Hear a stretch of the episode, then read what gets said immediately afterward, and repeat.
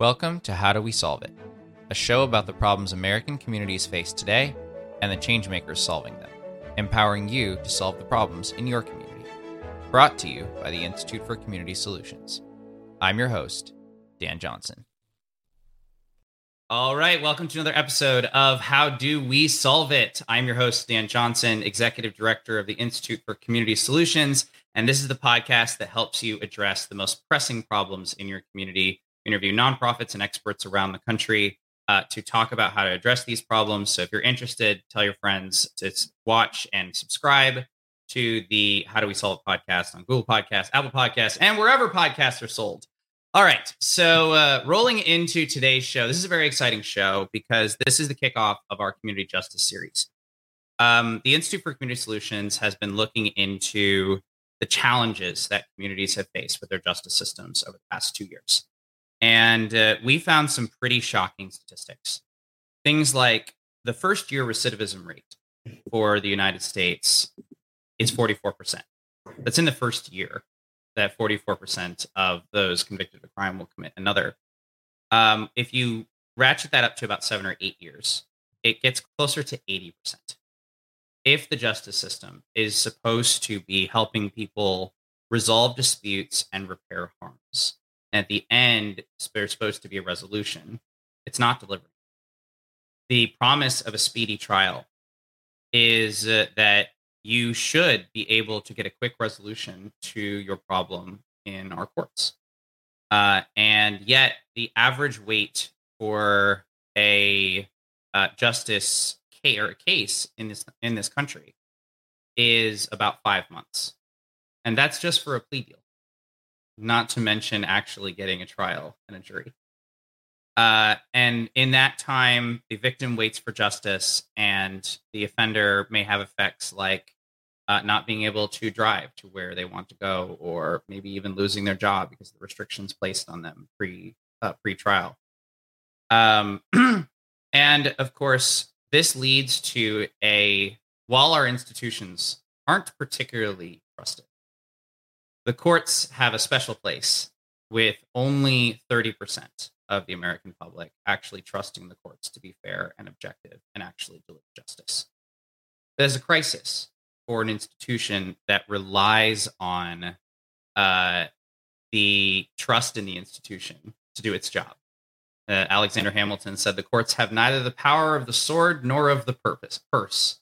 They simply have trust, and they don't have that. The American people, and you know, since Trayvon Martin's shooting in Florida, there's been a lot of focus on reforms in the justice system. Uh, but one reform that has really not been looked at is community solutions to justice. There are almost 200 nonprofits around the country today that help people resolve harms and repair disputes outside of the justice system. And while there are limitations to these community solutions to justice, they may not deal with murder or really high level theft cases or things like that. And they may find it difficult to deal with cases where uh, one of the parties just wants revenge uh, instead of a resolution. These organizations handle about 600,000 cases per year and have shown off incredible data on lower recidivism rates, on reduced wait times, and really on an overall increase in the perception from both sides of this system being. And today I have the pleasure of talking with one of those organizations uh, which is the Restorative Justice Mediation Program. I always say project, and I think I got it right this time. It is the program, right? Yes. Fantastic. I have Ian Ragsdale and Johnny Williams. I think I got that right. Xiani, yes. Xiani. I have Ian Ragsdale and Xiani Williams from the Restorative Justice Mediation Program. Super happy to have you guys on How Do We Solve It? Thanks so much for coming on. Thank you. Thank yeah, you for having us. Awesome. Awesome. So, talk to us a little bit about how you got into this work in the first place. I mean, this is especially outside the justice system where most people don't even think there is anything. Uh, how did you guys get involved in this kind of work um, as you know individuals?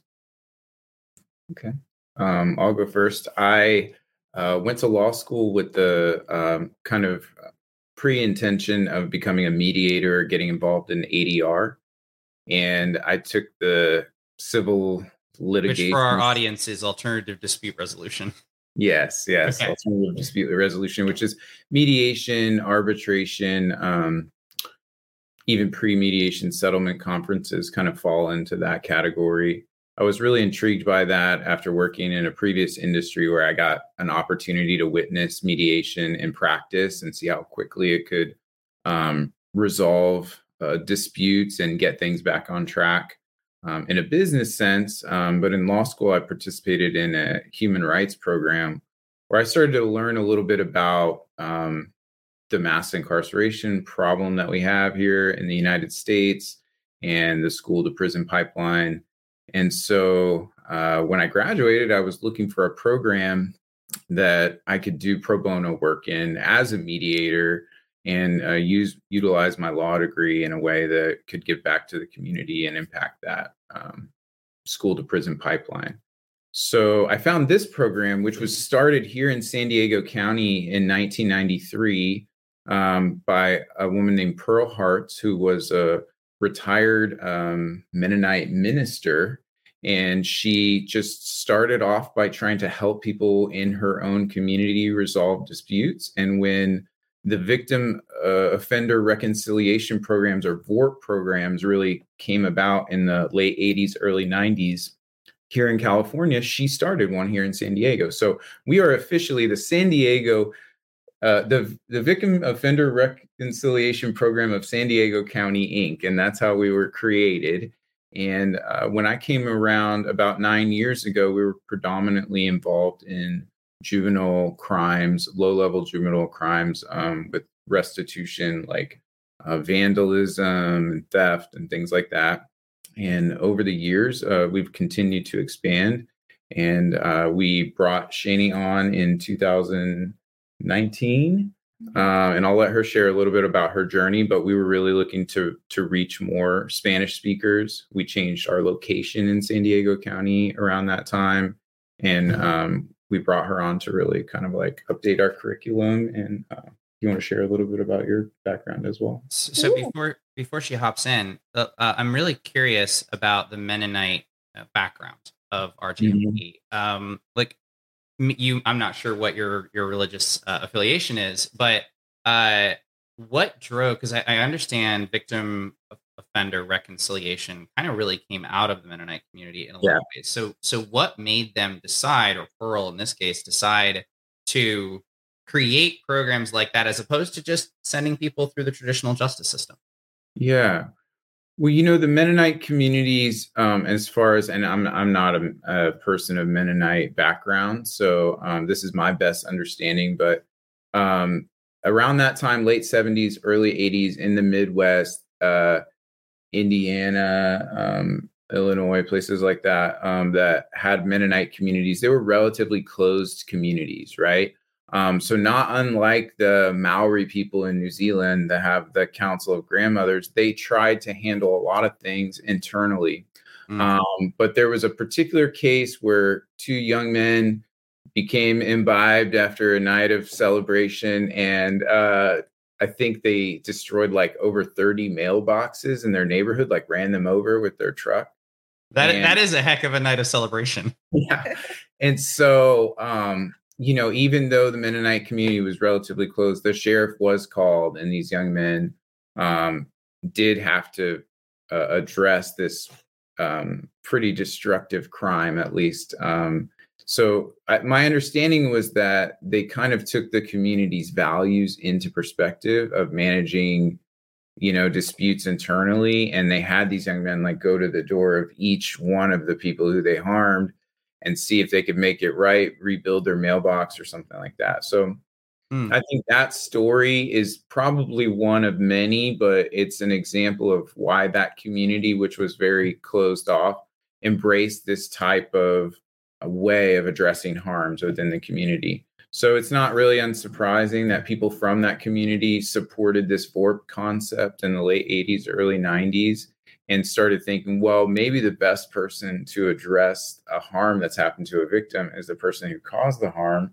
and maybe the victim is the best person to answer uh, the question of what would make this right. And so that's really the roots of where our program came from. That's and, a that's that's a really fascinating concept, and that's certainly something we we saw in the research. Is that the so the the original reason that the state was kind of put in play instead of the victim was essentially family feuds. So you'd have uh, one family, and then you know a, a, different family either steals from or murders a member of their family, and then that family is like, "Well, okay, screw you guys, we're going to go over and murder a member of your family," and then you have this long-standing family feud because it was you know one family versus another. And so the idea was well we if we place the state representing the people in there to uh, uh, mediate this process between these two adversarial parties then we'll get better outcomes. Um, but certainly we've seen in the justice system that that doesn't always lead to the best outcomes. So what is different about having the victim be at the center of uh, the re- the reconciliation, if you will, or the restoration, and how does that change the outcome of the case? Because you'd think in some cases victims just want they're angry. I mean, you know, in in my case, uh, I had a attempted home invasion. it wasn't attempted; they made it in my house. It was a real home invasion. Home invasion. They made it in the house. Um, they uh, fired a gun at me. Um, they made it out of the house, and uh, on one hand, I wanted answers, but on the other hand, I wanted somebody held accountable. So, how does placing the victim in the middle of that uh, affect the outcome of the case? Um, I would say, um, kind of going back to what the Mennonites looked at too, is that they saw the conflict as a a harm to relationship. Um, someone you knew, uh, whether it was a community that you belonged to or someone that you actually personally knew, and so I think something that restorative justice does, it brings it back to that concept of uh, reintegrating not just the offender, but the, the victim to that community and repairing that relationship that the the offender and the victim have with the community um, and helping the victim feel part of that community again whether that that means actually feeling safe or uh, getting to know what's what's going on in their community that it's causing crime to happen or it's causing harm. And so I think putting the victim at the center and the offender as part of this process uh, really makes it more personal. Uh, and, and it allows them to to really dig into uh, more of that relationship side of crime rather than uh, than personal side of just looking at it as in this something that happened to someone that needs to be punished. Yeah. Mm. I think that we also, as a society, we tend to kind of like demonize criminals or hold them up to some like scary, um, unrelatable character attributes, um, which you can only really do at a distance. And so a lot of times that plays into a crime victim's um, feeling of fear around the person who committed the crime. And oftentimes, in an encounter uh, through restorative justice type mediation, victim offender dialogue, they might realize that the person who committed the crime is not as scary or as intimidating as they once believed them to be, which I think also takes away from some of that fear and eases the mm-hmm. reintegration into their community. Um, you know, and whether that's just the way you feel getting out of your car, going to the grocery store, at a gas pump, or whether you double check your locks at night. Um, all of those anxieties kind of linger. And so, oftentimes, meeting the person who committed the crime, finding out why, and um, finding out some humanizing information about them might alleviate some of those fears. Um, yeah, I think restorative processes really allow people to connect on a human level and mm-hmm. it allows them to leave a little bit of those labels that we put as society and, and some of the stigmas that are carried with that um, you know, as an offender and also as a victim, as someone that is going to be victimized and that needs to have fear or that needs to be scared. So, uh, how does this actually work? If I'm, you know, say victimized um, by, you know, what type of crime uh, am I victimized by? Um, and uh, how does it actually work where, you know, maybe maybe I'm in a position where I want to know more. I've heard this a lot from restorative justice organizations is like one of the biggest benefits the victim gets is they know more about why the person committed the act. And so, whereas in my case, you know, every time a car door slams or a door slams or something like that, I'm like jump a little bit because I don't know where it's coming from. Uh, in uh, you know some of these cases, maybe that's not how it how it ends up. So, can you talk a little bit about the process and maybe give an example for us to compare? Obviously, confidential stuff from names and things like that. But give an example of what could have been gone through the traditional justice system, but went through the restorative process and had you know a better outcome. Okay, so I think one thing to understand is depending on where you are, they may implement the restorative justice process in several different ways. So we have completely non-judicial implementation, which would be a community response to a harm, and this could be uh, anything from you know a family dialogue to an intervention to um, you know a privately held mediation regarding a sexual assault or something like um, private in nature that occurred between two people then we can elder council yeah, in our community yeah. things like that. So those are kind of the non-judicial routes.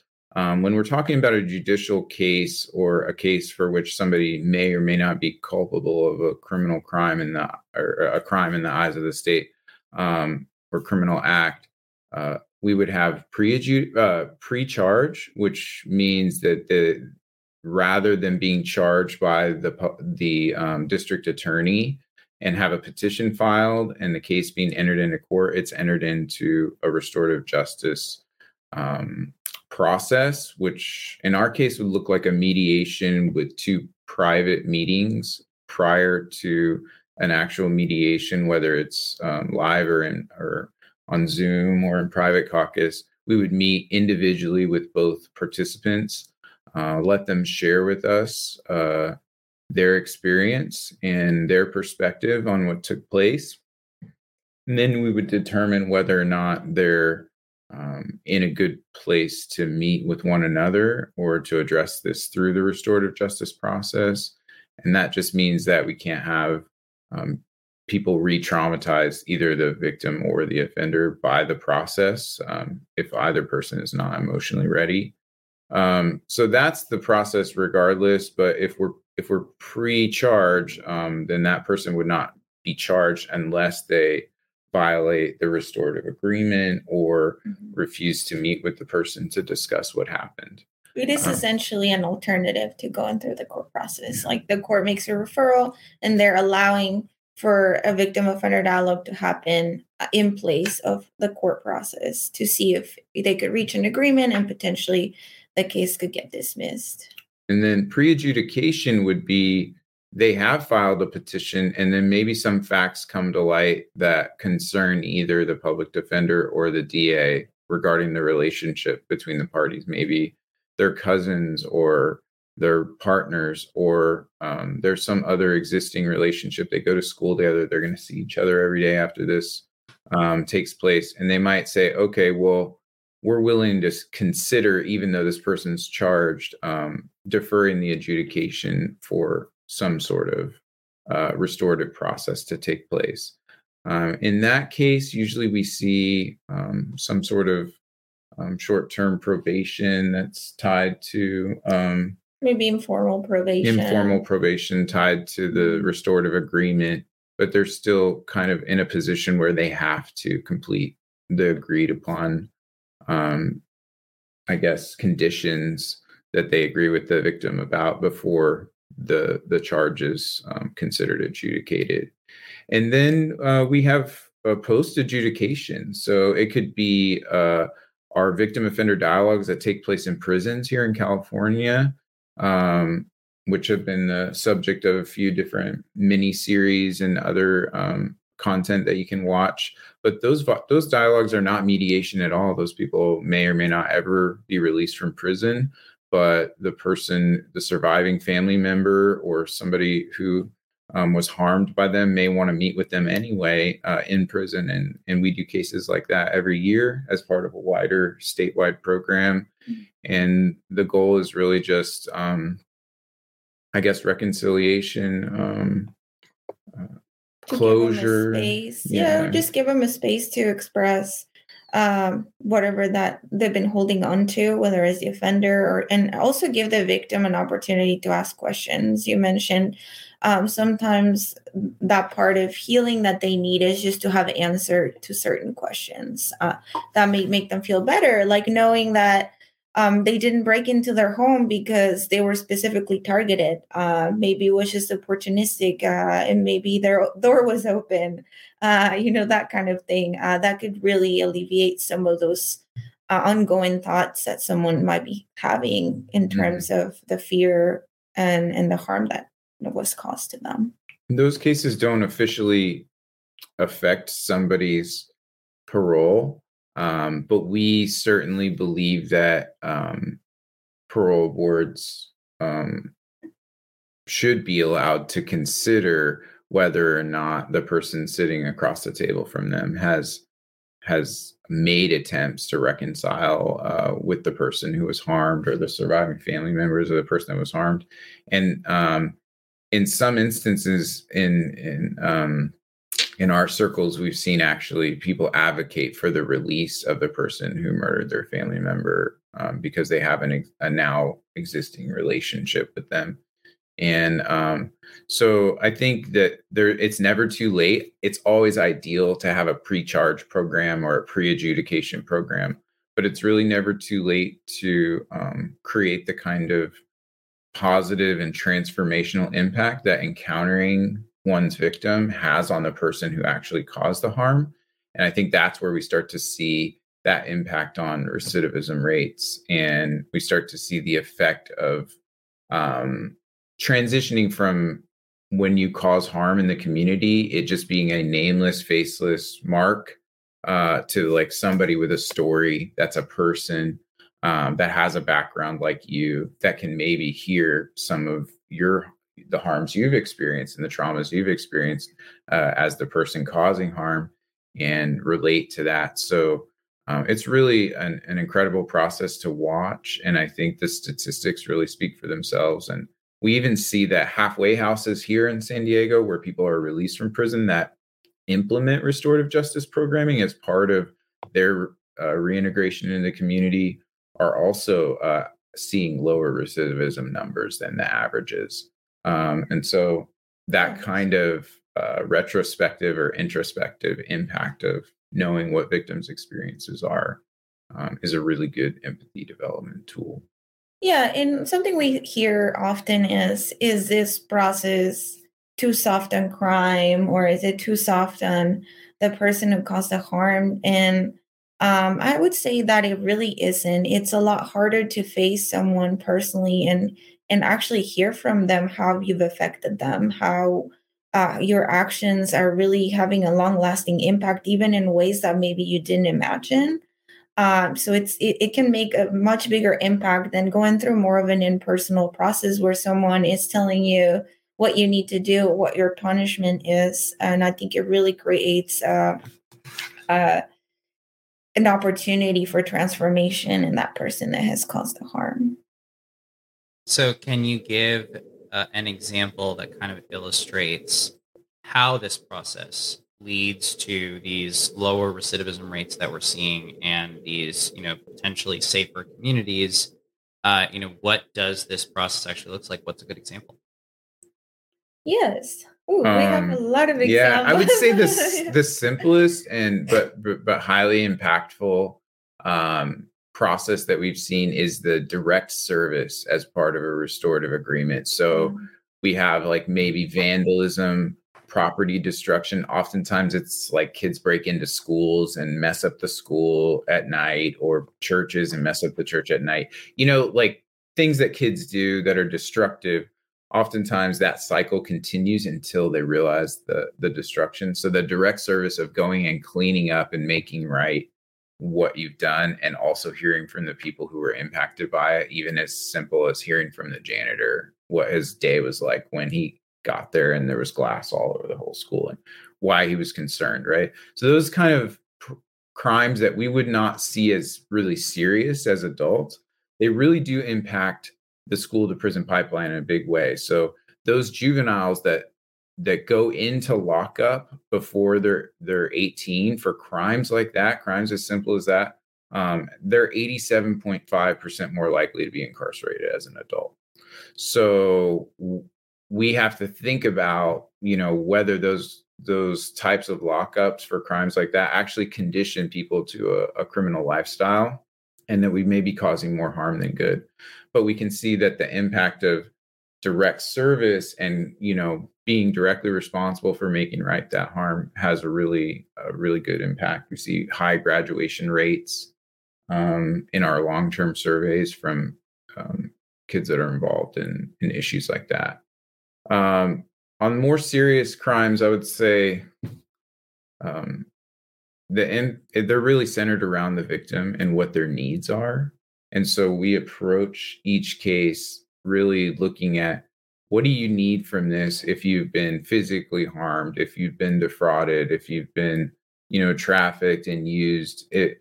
Like what whatever happened to you what's the best way we can make this right for you? And that's how we as mediators approach the case um, because we really see ourselves as a neutral party.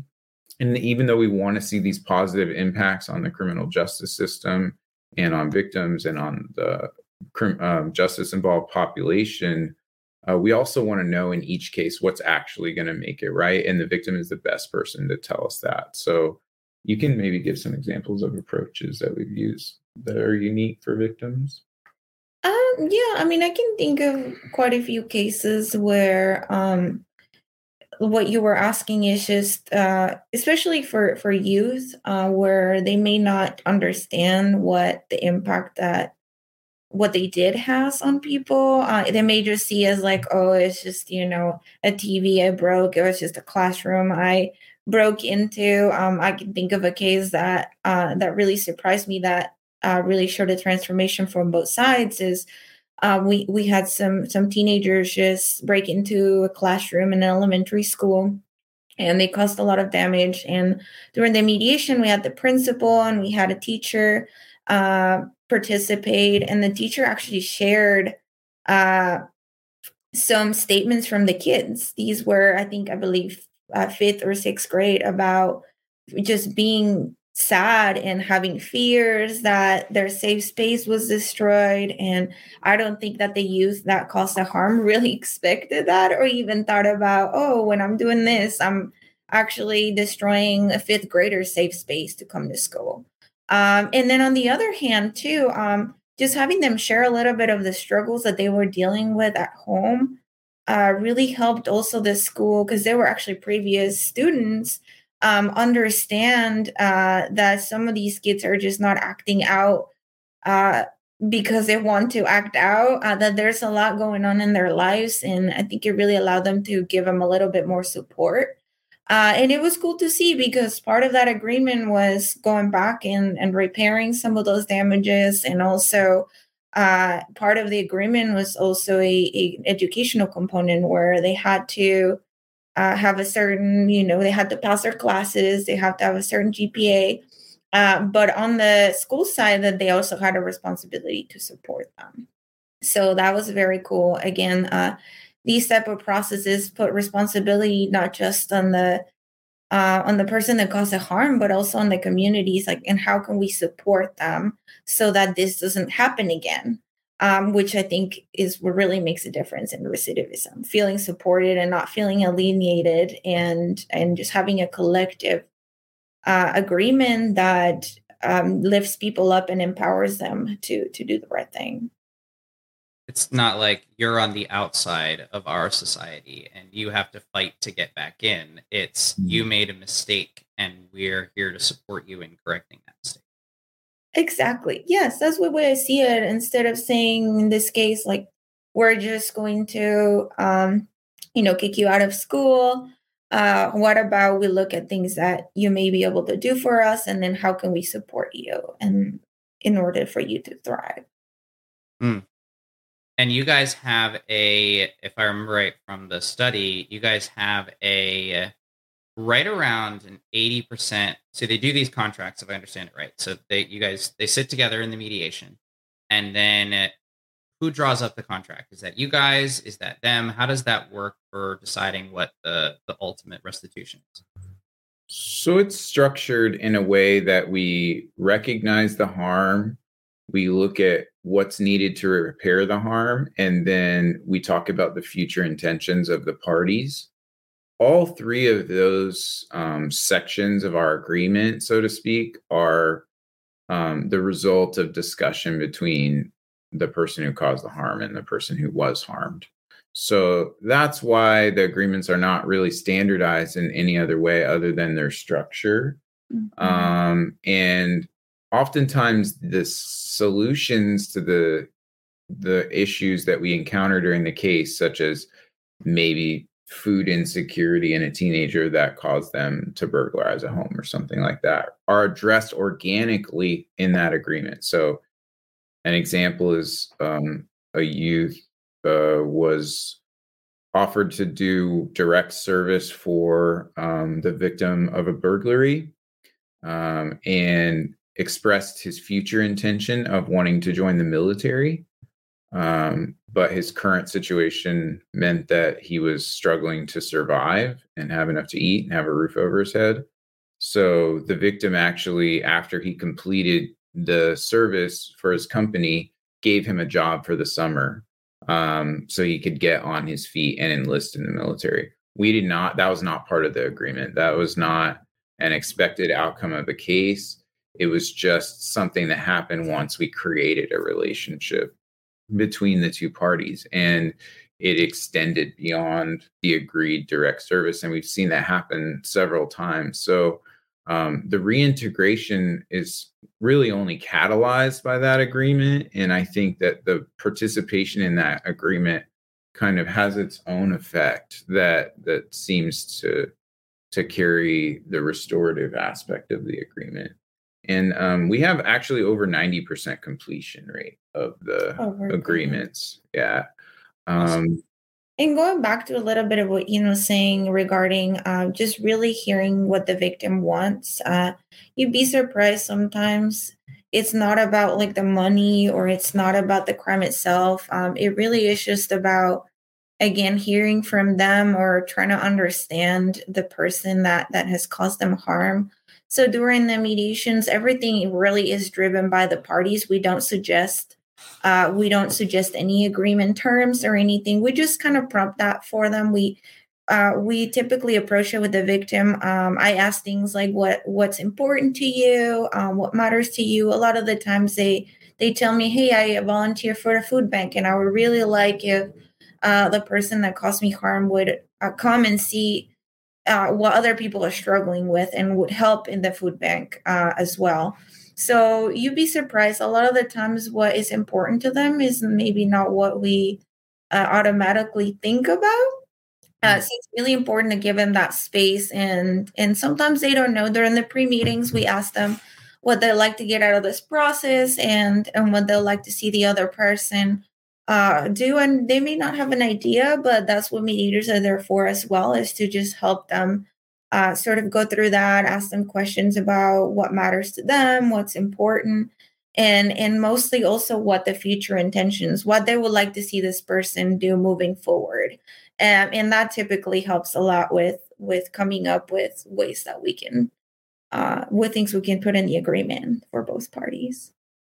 Are are most victims when you talk to them? Are they are they angry?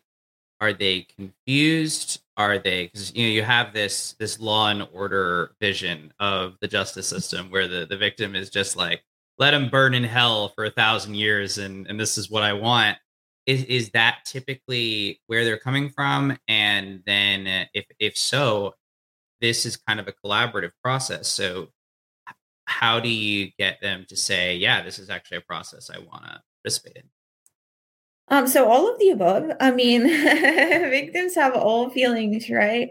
Uh, but I think what really helps is when I explain this process, uh, people really like to hear that they are going to have an opportunity to really talk about how this has affected them. Uh, and then not just the victims, but support people, right? Anybody that has been supporting them through through any process they've been going through after this happened to them uh, also have an opportunity to to talk about how this has affected them and then also they have an opportunity to ask questions which is not typically uh, something that's afforded by the court at least not until there's like a trial and there's a victim mm-hmm. statement or a parole hearing um, so i would say that typically that is something that uh, when people are hesitant to participate in this process uh, when we talk about that, they tend to to really start opening up to to mm-hmm. participating. They they really like having that opportunity and just feeling like their voice has been heard, uh, rather than just not having any say to what's going to happen with the person that harmed them. Yeah, and I feel like their emotions are going to burn hottest uh, during the pre-mediation consultation, the pre-meetings as we call them, and it's because we're really trying to create a safe space for them to tell us that they're upset you know that what their uh, concerns are what their fears are what what uh, makes them the most angry. And in doing that and giving them that space um, which they may receive that space if a case goes to trial um, but most of the time victims are are not part of the process um, of plea deals that ends most people up behind bars. So a lot of times they're not being given that opportunity as Xiani said to voice um, how they feel. And in the pre-meetings we allow them to do that. And in some types of cases we might give them one or two or three or four pre-meetings uh, to get through emotionally where they where they need to be uh, mm-hmm. to get in to get involved in a direct meeting with the person who caused the harm. So um, yeah, we as as mediators we we allow people that space, and I think um, it's something that we're used to is allowing those emotions to to boil over because it's something that's needed. I think sometimes for people to sort out how they really feel. Um, they just need to be heard. Yeah, and something I've realized over the years as well is that success for these programs is not just measured in in going through the process and having an agreement and having the agreement completed. Um, sometimes success means that we just gave the person that was harmed a space to voice what's going on with them. Um, and sometimes that's all they need. Sometimes we meet with them especially in uh, maybe more serious cases where there's sexual harm or in cases where the person that uh, caused the harm doesn't admit any accountability doesn't take any accountability. Uh, we still see a, a change in the person that was harmed when they are just allowed to to have someone hear them. They are grateful that someone is asking them uh, how this has affected them, that someone is providing resources for them for whatever it is that they're needing. Uh, and I would call that a success too. And and sometimes that's all they need. And sometimes they even tell me, I, I don't need to move forward. This is all I needed. Thank you. I needed mm-hmm. someone to truly hear me. And I needed a space to to just voice what I'm feeling. Um, and I would I would say that's also a success, just having that restorative process for them. And what about the offender side? So, you know, victims might be going through a lot of emotions, uh, but there's not a lot of light shed on what offenders look at. Obviously, for a lot of them, there's an element of, well, I don't probably have to have a criminal record if I go through this process, depending on on the process. I'm not sure where you guys are at on that. Um, but like, where is the offender at after you know they've at least gotten to the point where the system is kind of threatening to take them in, mm-hmm. uh, and then they're uh, diverted to you guys? Yeah, I mean that's a great question. I think that this process also gives them an opportunity to have um, just some kind of control over what is happening to them. Um, I think Ian says, well, he says it better, but a lot of youth or people feel like life is happening to them and that there's just really nothing they can do uh, about that. And so this process just gives them an opportunity to take accountability and to also voice what is going on with them. Uh, sometimes the cases are not black and white. Sometimes there's a lot more going on. Uh, and we're able to give the, the offender that opportunity to voice that. Um, and then again, also the people that are around them, because this process, uh, going through a criminal process, is traumatic uh, for the offender, for the parents, for the support people that are around them. And they certainly don't get time to to voice uh, what they've been feeling or what they've been going through. So they can also do that through this process.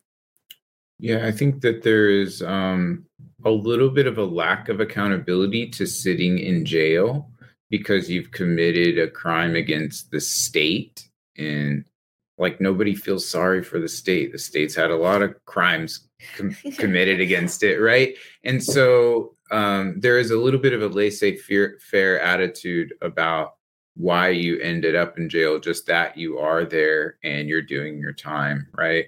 Um, so being accountable to a person even though it might look from the outside to be a lot less um, i guess invasive on your life than being thrown in jail uh, it provides something that uh, a lot of times people who are just bouncing through life who grew up in a traumatic environment and are just responding or really reacting to what happens around them versus responding and some of those reactions end them up in jail they're they're not often given an opportunity to take a look at why and that somebody actually cares whether i do something to change that um, makes a big difference in their life. And that's just accountability. And so, accountability sounds like responsibility. It sounds terrible, but people crave it in a way. Like, you know, people crave like somebody to to be responsible to or to report back to and it's like it's part of our just innate approval seeking behavior that somehow locking people up just really doesn't trigger that for them um, versus like having them accountable to an actual human being who they harmed, whose life has been changed by their actions. Um, it tends to, I guess, wake that sense of responsibility up in people, and definitely not everybody. So I don't want to like uh, generalize. Yeah, I don't want to advertise this as some sort of um, one size fits all approach to crime because there are a lot of people out there um, who are you know they're dangerous they have mental health issues that make them dangerous that um, that we see um, there's probably not an alternative that our society has for them to incarceration but for many people it's life choices like poor life choices that end them up in incarceration for short or even long stays. And for all those people who are capable of like really analyzing their behavior um, this is an opportunity for them to to make a change so yeah, and I think uh, one other thing really that makes me think about why this process it's effective for people to change is because nobody likes to be told what to do.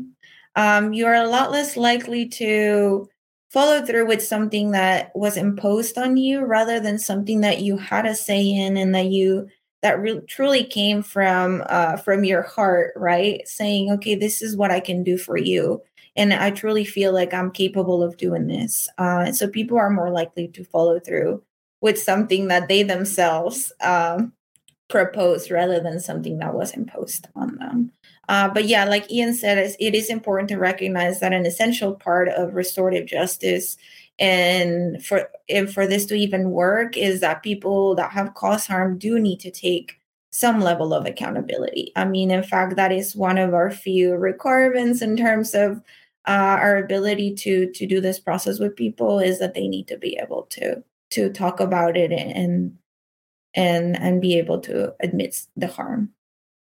And about what what percent roughly of uh the of offenders will take accountability? I know that's really broad but i'm like thinking from the perspective of a county commissioner who's sitting on you know a criminal justice commission and they're looking at you know how can we reduce the recidivism rate here? How can we make people happier with the justice system here? How can we have a safer community?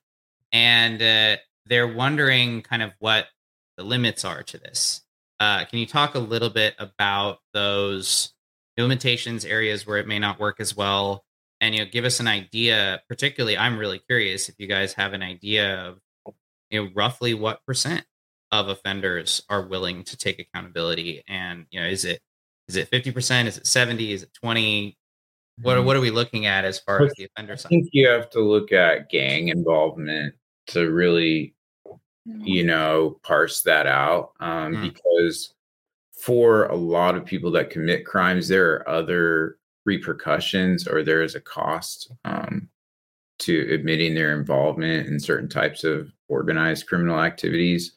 Um, if you want to take juveniles, um, I would say there's a very, very small percentage that will hold on to their, you know, 100% vehement denial of involvement uh, through a process like this. Maybe one to two percent.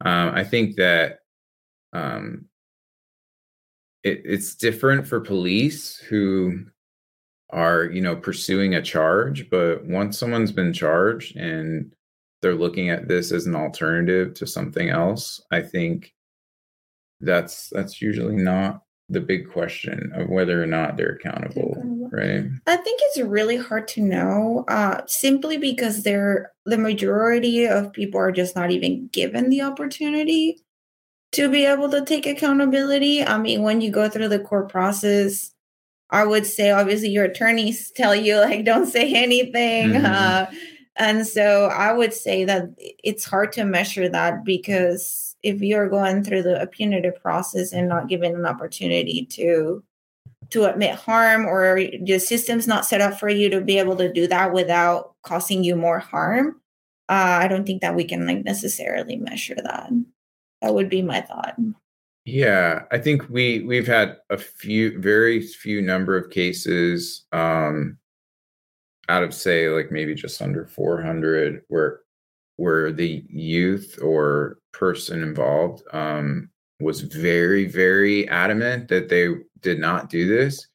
And in a couple of those cases it actually turned up some really surprising results that they actually were not um, mm culpable of the crime and that maybe the person accusing them was actually culpable of a crime. Um, so, and uh, yeah, I just I want to say that that really is for people that have already been arrested or have already been charged um, or facing a pre-charge opportunity. Because I think the police deal with a totally different dynamic than we do uh, when it comes to actually yeah you know um, apprehending someone or getting them to admit to to something that took place and we really have very little visibility into that other than the police report um, which are often not exactly correct and, and people are not telling the truth to the police as they're writing the report at the crime scene and we find that out as well. Um, it's, it's, it's almost really interesting because if you're sitting down doing a police interview uh, there's consequences to you admitting any involvement in anything. Uh, mm-hmm. But if they're sitting down with you, those consequences have kind of already been passed down, or at the very least shown to them, and mm-hmm. so there's there's less of a, a intense pressure to not admit it at that yeah, and if you look at the plea bargaining process, I mean, even if they went through traditional the traditional justice system, at that point they have very little choice eh, as to what the prosecutor offers sure. them. Um, and so I think the biggest accountability issues we've seen are with sexual harms, um, consent issues, and sexual assault, um, like dating sexual assault and things like that. Um, I would say that's the, the biggest number of offenders that have gone through programs and seem incapable of still uh, seeing where they yeah. caused harm. Um, so another thing I've seen is uh, where cases where the youth are willing to take accountability, but the parents are not allowing them to do that. Uh, so maybe mm. they're in denial, or maybe, mm. um, yeah, I'm not sure. I can't speak for their thought process, but it it has been common where the youth is willing to go through this process they're willing to grow admit accountability and the parent is just simply not letting them do that. Uh, and that that is honestly really disappointing to see because it can really hinder their process of uh, just if they're not held accountable they're probably not going to understand their consequences and they're they're probably going to reoffend so. It's not so, a metric that we measure but what she just mentioned is actually the wor- the most consistently worst outcomes that we've seen are with um, youth or young adults who the parent or guardian makes excuses for their behavior. We've seen, mm-hmm. you know, I, I, since we don't track that, I can't give you like a statistic, but there's a very very high probability of them ending up incarcerated uh, if their mm-hmm. parent behaves that way after they are arrested for a crime. So. And it's also very likely that the victim is not going to be able to connect with them, or that they're not going to be able be willing to to uh, give some some leeway or uh, I want to say wants to like really work out something with them because they they just don't want to hear excuses, right? Mm. Um, so yeah, right. unfortunately, that is something that that we've seen. Yeah. So, uh, talk about the response of um, law enforcement and uh, court authorities, because on some level, you need their involvement, even if you're you're taking cases off their hands. You need their involvement on some level because I assume you guys don't have your own police force. Uh, so if that's not the case, you, what's been the response to your efforts in San Diego by you know the county and the county DA and the sheriffs and police departments? So I think um, now you're putting me on the spot uh, because I do have to continue to work with every agency in San Diego. Um, uh, you know, after this point, and uh, the buy-in from stakeholders for anybody considering implementing a program like this is going to be the most important. I, I, would say here in San Diego County, the most consistent buy-in that we've had um, over the years since we've been around for 30 years has been uh, the public defenders. So public defenders are oftentimes the ones getting the real story of what happened um, because they're really good at sniffing out like you know somebody who's just saying oh i didn't do it i didn't do it and then they're like well that's not helpful to me i can't help defend you if you're not honest with me right so oftentimes in that discourse they become aware of complicated factors that led to mm-hmm. the actual harm that took place right um, so they've been our most consistent advocates um, I would say uh, it's seasonal with prosecutors because one thing that everybody who's trying to implement an RJ program needs to be aware of is that um, the stakeholders in a given system, if they're uh, if they become control in control of the RJ process, they're going to try their best um, to make it look like the existing system.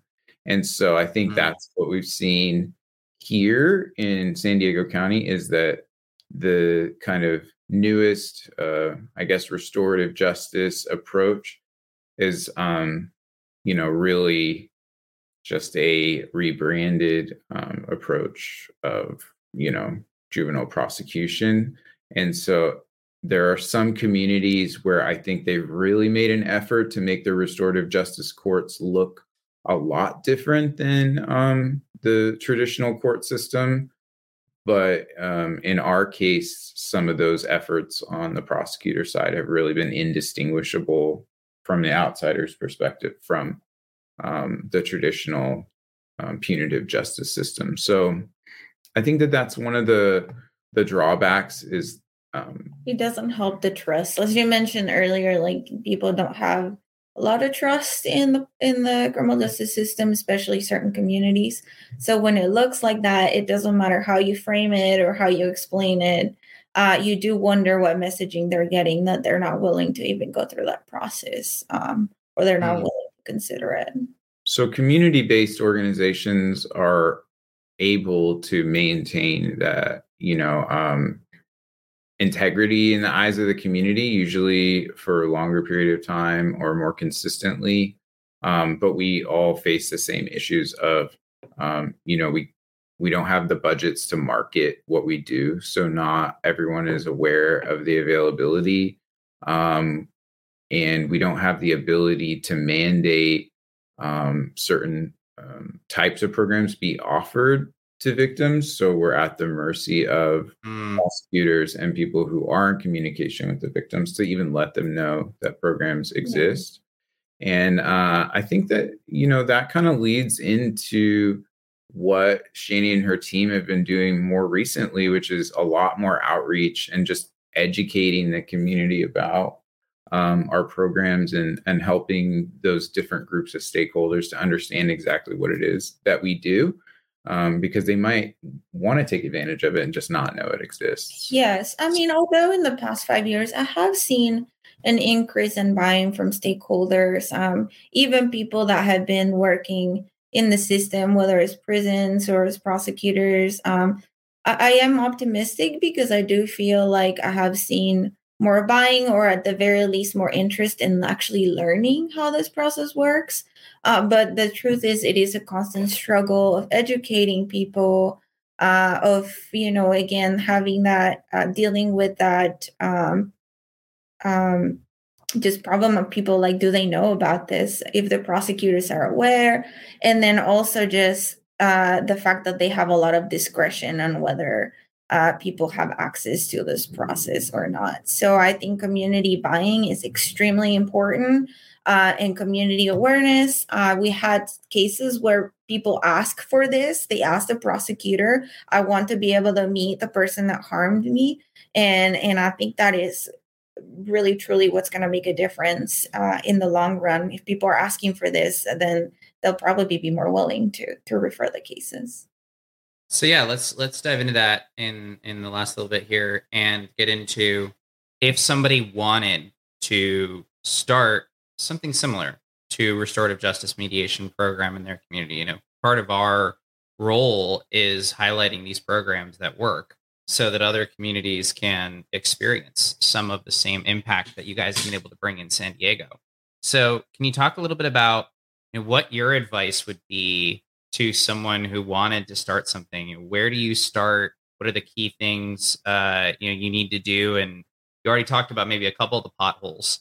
Uh, you know, things like you want to make sure you have a lot of outreach. Things like you want to make sure um, that you get stakeholders on board. Uh, but talk a little bit about the process of actually starting something like this, since you guys have been doing it for thirty years. Um, yeah. Okay. So every new program usually starts uh, with an opportunity, you know, a uh, a relationship somewhere, uh, a listening ear, somebody who's willing to hear us out and um, say, okay, well, I think maybe we could do something. Um, I would say my biggest advice is start with the low hanging fruit. Um, there's going to be certain types of cases or situations that maybe um, the DA or the public defender, or even your probation department, who might even already take volunteers, um, it, you know, is is dealing with. And I think having some sort of listening session with some or all of those stakeholders to hear about okay what are the types of cases that you're dismissing but you don't think you should dismiss it because like that might lead to a worse crime later? Or what are the cases that you're sending kids to juvenile hall but you feel like maybe that's not the best answer for them um, exposing them to and and kind of look for those fringe uh, examples or edge cases um, just like when you're developing any tool you kind of need to know what those edge cases are right? And so i think being willing to help as an organization your local stakeholders with those edge cases is going to be the easiest thing um, to address first.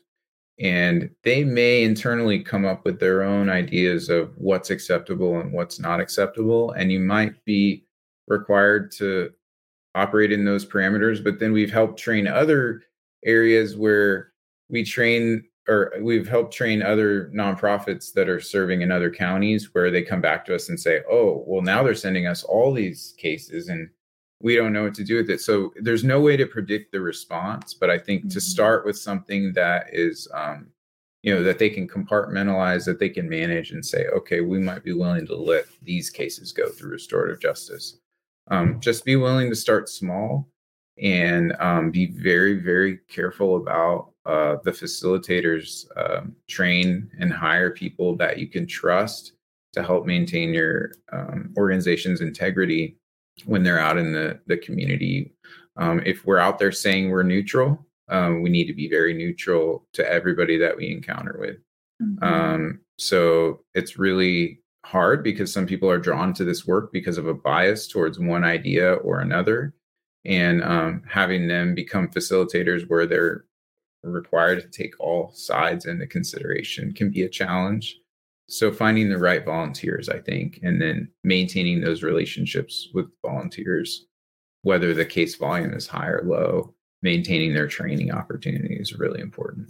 I definitely agree. And I would also add that uh, in reality, the easier you make it for the stakeholders, the more likely they are that they're going to be willing to to try out your program. So just uh, whatever barriers come up, um, you might have to just uh, eliminate them and perhaps even offer the program without funding at first uh, to get some buy-in before uh, you know things grow. And like ian said i think it really the way we approach it at RJMP, i think is that we really value the case by case basis. So uh, just taking just really impacting uh, sometimes one person at a time uh, can make a big difference and can really help in terms of building reputation and and having results and just really focusing on the quality of services and the facilitators that you have uh, rather than wanting to start big and not being able to to meet that capacity mm-hmm. because a lot of things happen in the process and and it's very really unpredictable and even you know four years later in dozens of cases i would say every single one is different so just being willing to to look mm-hmm. at it that way that's and that's something that uh, i think i'm really taking from you guys is this individualized approach that you know maybe as a society when someone is harmed instead of treating that like an assembly line where everybody lines up gets their attorney goes to court and then they figure out and they hand down the exact same uh, restitution pretty much every single time even to the point of mandating it that you have to hand down this mm-hmm. restitution every single time uh, through mandatory minimum sentencing uh, that maybe there's a lot of hope for an more individualized uh, approach uh, to you know, helping helping repair the harms that have been caused. Um, so, uh, uh, how can if people you know want your help, can they contact you? Do you guys kind of offer that kind of thing in setting up a new program? And if people want to help you in the work that you're doing in San Diego, um, how can they do that? You know, we have listenership across the country, so you know, what can they do uh, to help? Um, I think even the simplest thing would be to learn about restorative justice, to learn about victim offender dialogue. Uh, to vol- you can volunteer as facilitators uh, in different programs, and just be open to uh, to learning and then being open to that process, uh, to the, talking about it with people you know, uh, and and especially if there's st- stakeholders and you have a friend that's an attorney and you can uh, explain that to them. I think that that's uh, low level the way that you could start doing that type of work. Mm-hmm. Um, you can always support us by donating at uh, at www.sdrjmp.org. And if you're an organization that that needs help starting a program, we offer um, curriculum packages and training packages and consultation. And Xiani and her team can fly out and meet your team and um, take them through the process of you know what it takes to set up a program like this and what victim offender dialogue looks like it's typically a 20 to 30 hours of training um, which incorporates some knowledge of the way um, the criminal justice system works uh, in that specific region or um, municipality uh, and combining that with uh, a mediation um, toolbox so that people understand how how do I operate as a neutral as a facilitator in cases like this? And um, what are the communication skills that you need um, as well as um, really kind of what are those active listening uh, skills that are particularly important when dealing with the aftermath of a crime or a harm against a person or relationship. So, um, yeah, we offer that kind of training. And we're also just here. You can give us a call and ask us questions if you're thinking of starting a program, but you don't have funding yet, or you're just thinking of, you know, what do I do? Um, we'd be happy to help you. We get calls like that every week. Um, and we're always trying to, um, I guess, uh, encourage others to start programs like this. And we experience challenges here in our own county as well. So It's not like we live in a bubble here in San Diego County where everyone accepts RJ programs and it's you know a prolific mm-hmm. part of the criminal justice system. We experience some of the same challenges that any new uh, organization might might experience anywhere else. So and it's a collaborative process. Um, I think one thing that we can support each other with as well is just connecting. And if you have a successful program, if you've done this in other parts of uh, the country, we want to hear about it. We want to hear about the challenges and the success stories, and and see how we can collectively uh, improve those programs. And also, the most important part, I think, really is to gather some data as well. If we can all show that these programs are working, uh, that these programs are an option, uh, then we can have a complete package to, to mm-hmm. show stakeholders in other parts of the country or in our own jurisdictions uh, to be able to convince them to, to be more open.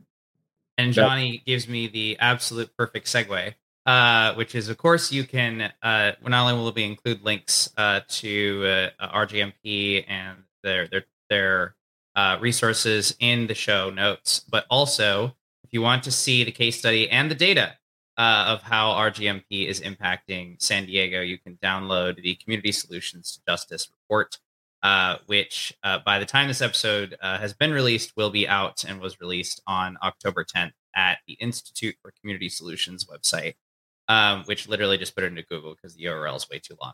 Uh, thank you guys so much uh, for listening in to another wonderful episode. And of course, uh, to kick off the Community Solutions to Justice series, lots more organizations coming your way uh, talking about various approaches to community justice in their communities. Stay tuned, and we'll see you next episode.